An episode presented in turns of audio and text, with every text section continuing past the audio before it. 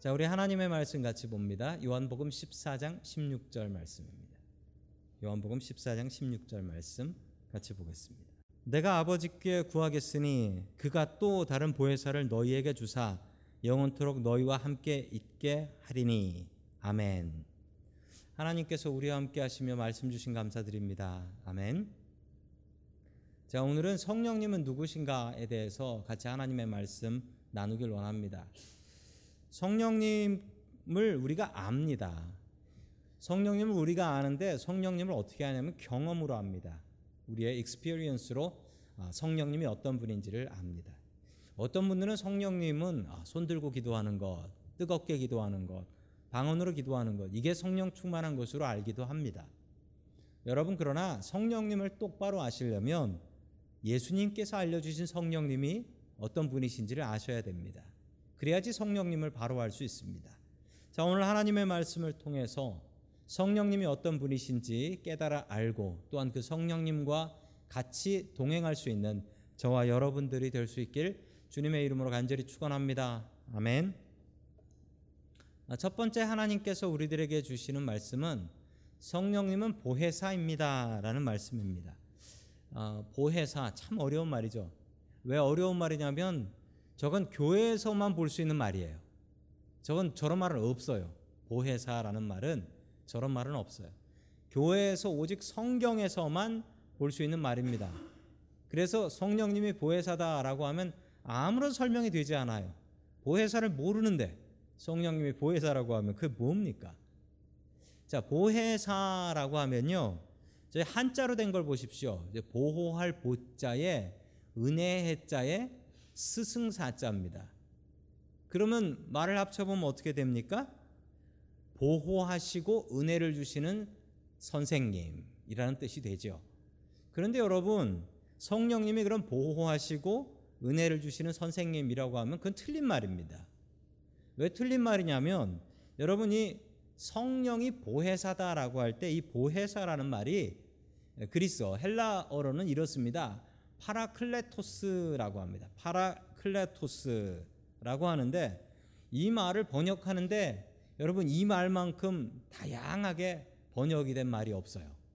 이 어떻게 번역이 됐냐면 한국말로는 보혜사라고 번역이 됐습니다. 그러나 별 의미가 없어요. 왜냐하면 이런 말 자체가 별로 사용되지 않기 때문에 영어로는 뭐라고 되어 있냐면 counselor, counselor라고 번역이 됐습니다.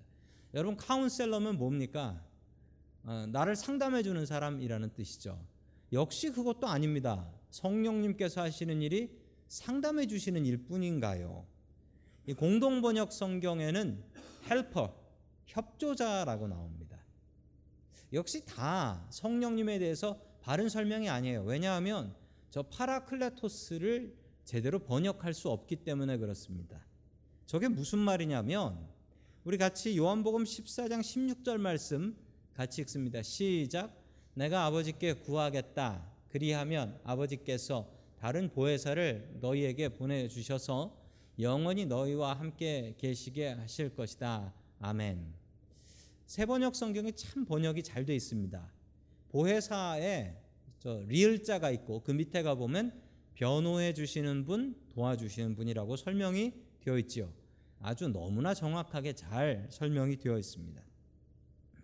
자, 이 파라클레토스가 무슨 말이냐면 여러분 파라라고 하면 파라클레토스는 파라하고 클레토스라는 말이 합쳐진 말인데 저 파라라는 말은 beside 옆이란 뜻이에요. 무엇의 옆. 그래서 여러분 아시겠지만 저 파라가 들어간 말이 그 낙하산 할 때 parachute 이것도 그리고 평행하다 할 때 parallel이라고 하는 것도 다 저 파라라는 말이 들어가죠. 클레토스는 뭐냐면 지금 그 영어의 call이라는 말이 클레토스예요. 클레토스. 자, 그럼 무슨 말이냐면 옆에서 말하는 사람이란 뜻입니다. 옆에서 말하는 사람이 뭐냐면 당시에 재판을 받을 때 여러분 재판을 할 때는 그 보통 세 명 정도는 재판을 돕는 사람들이 있잖아요. 누구냐면 재판관, 저지가 있고 그리고 검사가 있고 그리고 변호사가 있죠. 요 셋은 기본적으로 재판에서 있어야 되죠. 당시에는 그런데 이 로이어 변호사가 없었습니다. 전문적인 변호사가 없어서 예를 들어서 자기 친구가 재판을 받는데 고통을 당한다라고 하면 그 친구를 위해서 다른 친구가 가서 그 옆에 서서 예, 재판 받는 사람이 있으면 그 사람 옆에 똑같이 서서 재판을 받는 것입니다. 그리고서 이 친구가 그런 일을 할 친구가 아니다라고 얘기를 해 주는 거죠. 예, 문제는 자기 친구가 재판 받으면 옆에 서가지고 자기 친구를 도와준다고 하면서 말도 안 되는 있지도 않은 말을 증언을 하게 되면 어떻게 될까요? 여러분 만약 그렇게 되면요 옆에서 서서 그 변호해 줬던 그 파라클레토스라고 하거든요 옆에 서 있는 사람을 그 사람도 똑같은 벌을 받아요. 그 사람도 자기 친구하고 똑같은 벌을 받게 됩니다. 똑같은 죄를 짓지 않았지만 옆에서 같이 도와주다가 잘못되면 똑같이 감옥 가게 된다라는 것입니다. 여러분 보혜사는 파라클레토스인데 파라클레토스는 내가 힘들게 재판 받을 때 그 재판 받을 때 옆에서 나를 도와주며 나와 같은 운명을 걸어가는 그런 사람, 그런 분, 그런 고마운 분을 파라클레토스라고 합니다. 바로 성령님께서 그런 분이시다라는 사실입니다. 여러분 혹시 여기 계신 분 중에 재판 받아보신 분들 계십니까? 재판? 미국에 오면은 재판을 받는 수가 종종 있지요. 예, 트래픽 콜트도 갈 수 있게 되지요. 어, 교통 신호 위반 해가지고 콜트 가게 되면은 재판 받게 됩니다. 저는 가본 적이 없는데 저희 집사람이 한번 간 적이 있었습니다. 간 적이 있는데 얼마나 덜덜 떨면서 가든지 법원은 가까이 하지 않는 게 좋다라는 말이 정말 맞는 것 같습니다. 자, 여러분 그런데 거기서 나를 도와주고 있는 사람이 하나 있다면 얼마나 좋을까요? 그런데 그 사람이 나를 도와줄 뿐 아니라 나랑 같이 만약에 잘못되면 내가 너랑 같이 감옥 갈 거야라는 그런 분 계시면 얼마나 좋을까요? 그게 바로 성령님 파라클레토스입니다. 성경에 보면 another counselor라고 나옵니다. 다른 보혜사. 그러면 여러분 카운셀러가 한 분 더 계시네요. 그리고 성령님이 another counselor이네요. 그러면 원래 카운셀러는 누구일까요? 바로 예수님이십니다. 예수님께서 카운셀러 되시고 다른 카운셀러 보내주시는데 바로 그분이 성령님이시다라는 말씀입니다. 여러분이 파라클레토스라는 말을 잘 설명할 수 있는 말이 그림이 화면에 있습니다. 여러분 화면에 뭐가 보이십니까? 철길이 보이시죠? 여러분 철길이 보입니다. 지금은 저 철길이 이렇게 똑바른 것처럼 보여요. 그런데 뭐 가다 보면 저 철길이 옆으로 갈 때도 있고 반대로 갈 때도 있고 그렇겠죠? 여러분 중요한 사실 하나가 있는데 저게 패러렐하다고 하죠. 옆에 똑같이 간다. 그런데 저 가는 게 같은 방향으로 좌로 가든 우로 가든 같은 방향으로 간다. 여러분 저분이 바로 성령님 되십니다. 우리가 어떤 길을 걸어가든지 우리와 같은 길을 걸어가시는 분이 바로 성령님이시다. 우리 옆에서 바로 같이 동행하시며 같은 길을 가시는 분이 성령님이시라는 사실입니다. 자, 우리 계속해서 요한복음 14장 18절 말씀 같이 봅니다. 시작. 나는 너희를 고아처럼 버려 두지 아니하고 너희에게 다시 오겠다. 아멘. 예수님께서 제자들에게 하신 말씀이에요. 내가 너희를 고아처럼 버려두지 않겠다. 이 얘기를 듣는 베드로는 장가도 갔습니다. 장가도 갔어요. 여러분 장가 간 사람이 부모님 이름은 고아라고 합니까? 여러분 고아라고 할 때 고아는 이제 고독한 아이죠.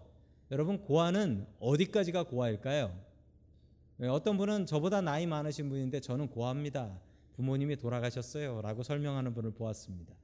듣고 보니 맞는 얘기 같기도 해요. 부모님이 안 계시면 고아인데 어, 어른이 되면은 부모님 안 계셔도 고아라고 하지 않는가?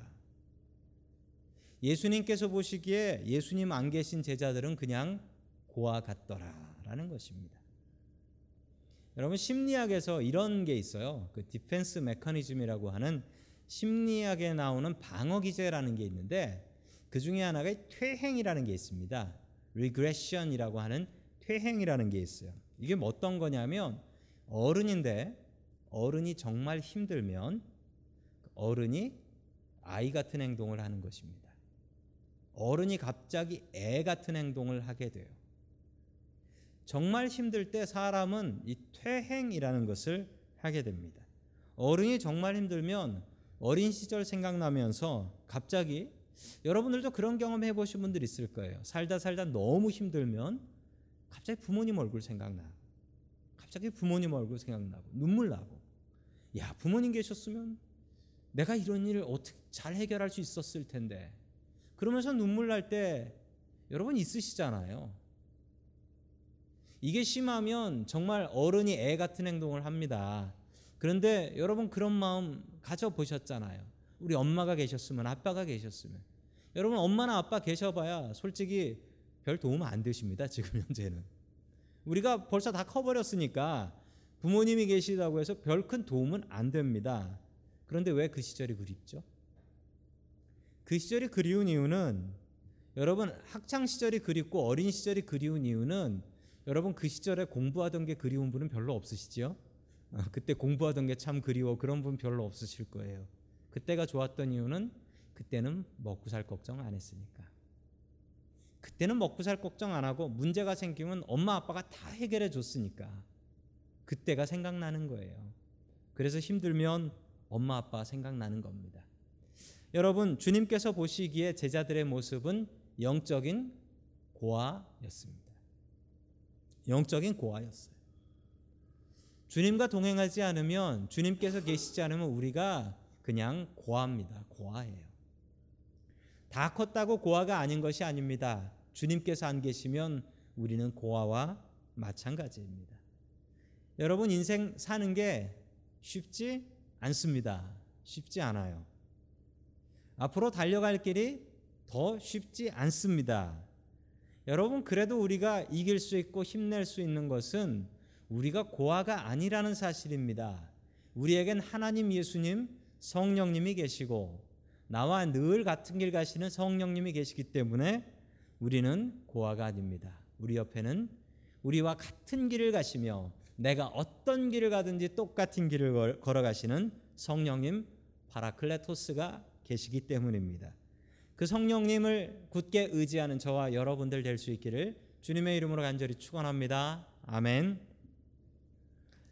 두 번째 하나님께서 우리들에게 주시는 말씀은 성령님은 진리의 영이다라는 말씀입니다. 진리의 영이다. 예수님께서 또 설명하신 성령님의 다른 닉네임은 진리의 영이었습니다. 우리 다 함께 요한복음 14장 17절 봅니다. 시작. 그는 진리의 세상 그를 보지도 못하고 알지도 못하므로 그를 맞아들일 수 없다. 그러나 너희는 그를 안다. 그것은 그가 너희와 함께 계시고 또 너희 안에 계실 것이기 때문이다. 아멘. 성령님은 진리의 영이다라고 예수님께서 말씀해 주셨습니다. 여러분 진리의 영이라는 말이 무엇일까요? 여러분 요한복음에서 나오는 진리는 다른 것을 얘기하는 것이 아닙니다. 여러분 지지난 시간에 이 말씀 같이 나눴죠?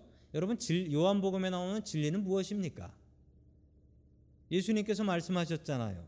내가 곧 길이요 진리요 생명이니 라고 말씀하셨습니다. 그는 진리의 영이다 라고 할 때 그 진리는 바로 예수님입니다. 예수님의 영이라는 것입니다. 예수님의 영이 나와 늘 함께 하신다라는 사실입니다. 가끔 저희 집에 손님이 오십니다. 지난번에도 그런 일이 있었는데 그 동부에 눈이 많이 내린 적이 있었죠. 동부에 눈이 많이 내렸는데 몇 주 전에 그랬어요. 몇 주 전에 동부가 눈이 많이 내려서 갑자기 보스턴 공항이 폐쇄가 됐어요. 이틀 동안. 아는 목사님 한 분이 한국에서 보스턴을 가시는데 보스턴 공항이 폐쇄됐다고 샌프란시스코 공항에서 내리신 거예요. 비행기가 돌아와 샌프란시스코에 내려서 샌프란시스코에서 이틀을 기다려야 됩니다. 그래서 저희 집에서 어, 묵으셨는데 어, 손님 한 분이 목사 잘 아는 목사님이에요. 손님 한 분이 오셨는데 저희 집안이 뒤집어졌습니다. 예, 평소 살던 대로 보이면 안 되니까 집 치우느라고 집 치우느라고 방 치우느라고 뭐 저희 집이 별로 크지도 않잖아요. 애들도 뭐 방 같이 쓰고 뭐 그러는 집인데 방 치우는 게 그렇게 힘들더라고요. 또 저희 집 사람도 뭐 하는 일이 있어서 바쁘니까 어, 제가 가서 치우느라고 아이고 너무 힘들었었습니다. 그런데 치우면서 드는 생각이 뭐 내가 이 목사님한테 잘 보일 일도 없고 저 목사님이 저에게 어느 날 갑자기 신세를 지러 왔으니 뭐 제가 아쉬울 게 별로 없어요. 근데 왜 이렇게 제가 바쁘게 부산스럽게 그렇게 치웠나라고 생각을 해보면 야 손님 한 분 오셔서 이 정도면 내 안에 예수님이 계시고 예수님이 나와 함께 하시면 내 삶은 어떻게 바뀌어야 되지? 라는 생각이 갑자기 들더라고요.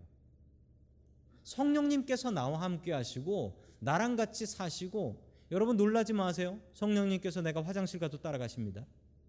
여러분 그런데 어떻게 내 삶이 전혀 성령님을 신경 안 쓰고 살 수가 있죠? 여러분 어떻게 그럴 수가 있지요?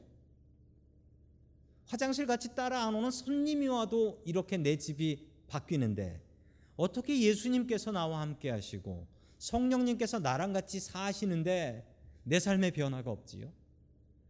여러분 성령님은 진리의 영입니다.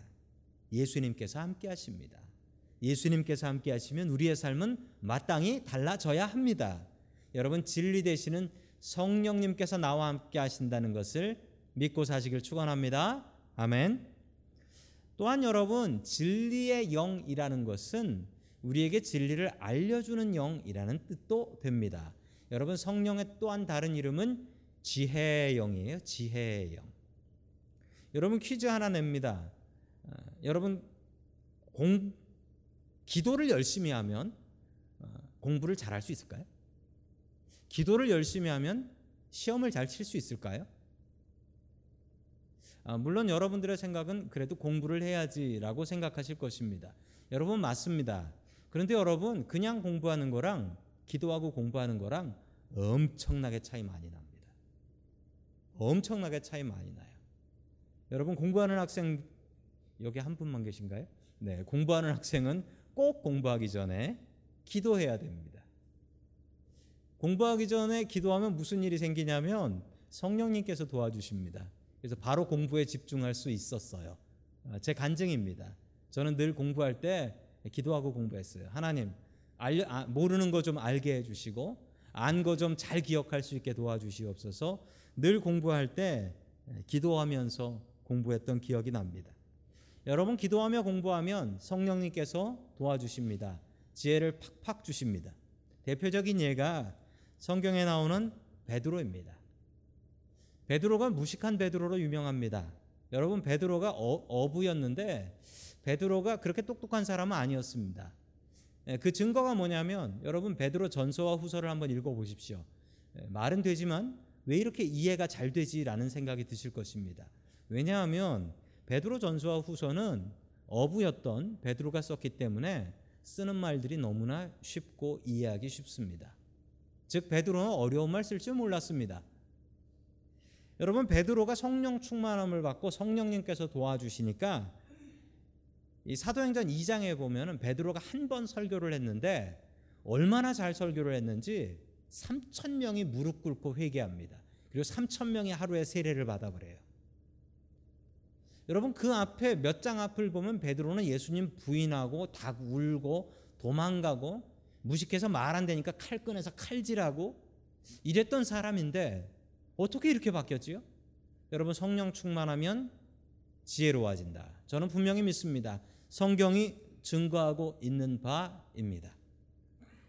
성령은 진리의 영입니다. 늘 진리의 영 대신 성령님을 의지하시고 그분의 도우심을 바라는 저와 여러분들 될 수 있기를 주님의 이름으로 간절히 축원합니다. 아멘.